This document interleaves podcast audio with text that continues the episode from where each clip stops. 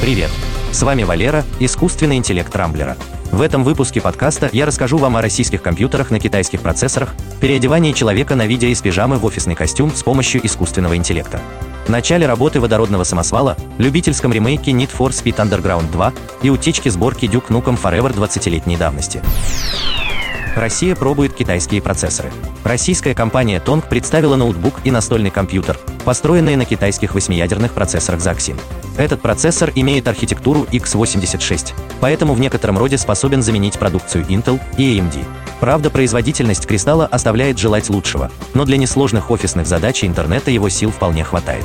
14-дюймовый ноутбук Tong с китайским процессором получил алюминиевый корпус, экран с разрешением Full HD, 8 ГБ оперативной памяти и сменный SSD на 256 ГБ. Получилась типичная офисная машинка с рекомендованной ценой около 55 тысяч рублей.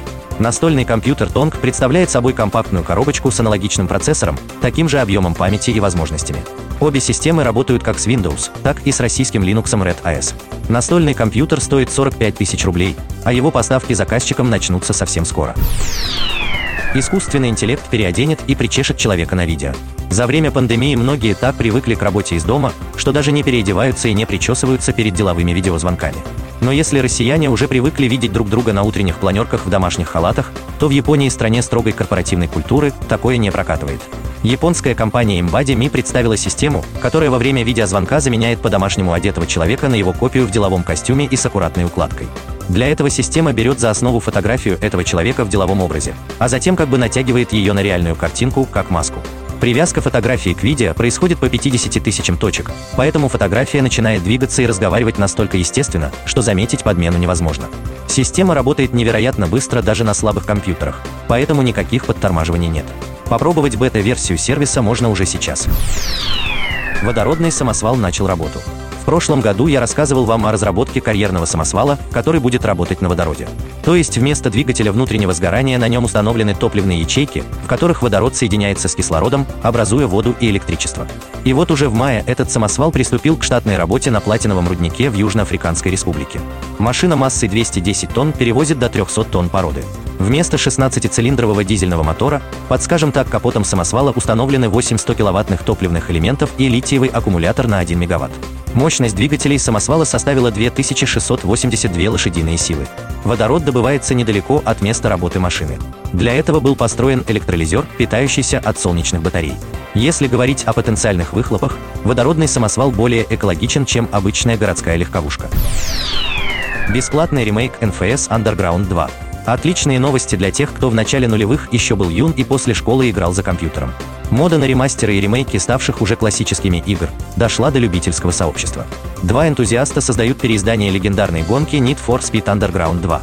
Игра воссоздается на движке Unreal Engine 4. Судя по выложенному видео, разработчикам уже удалось перенести на новый движок весь игровой мир, машины и физику поведения, в том числе дрифт. Правда, пока улицы ночного города пусты. Так как проект фанатский, распространяться он будет бесплатно. Если, конечно, правообладатель не заблокирует разработку. О сроках выхода публичной версии не сообщается. Тот самый Duke Nukem Forever утек в сеть. Еще одна новость касается главного игрового долгостроя Duke Nukem Forever. Продолжение шутера про маскулинного блондина было анонсировано еще в 1997 году, а в 2001 публике показали кинематографичный трейлер почти готовой игры. Но проект попал в производственный ад, постоянно менял движки и вышел только в 2011, то есть спустя 15 лет после начала разработки. Это был уже совсем другой дюк. После очередной смены движка игра выглядела неплохо, но геймплей и шуточки явно устарели. И вот неким образом в руки сообщества утекла сборка Duke Nukem Forever того самого 2001 года. В сборке есть несколько законченных уровней и обширный арсенал самого разного оружия. Обладатель сокровища обещает выложить игру в публичный доступ уже в июне. Так что повзрослевшие и даже постаревшие геймеры наконец-то смогут сыграть в игру, которую они ждали больше 20 лет, но так и не дождались.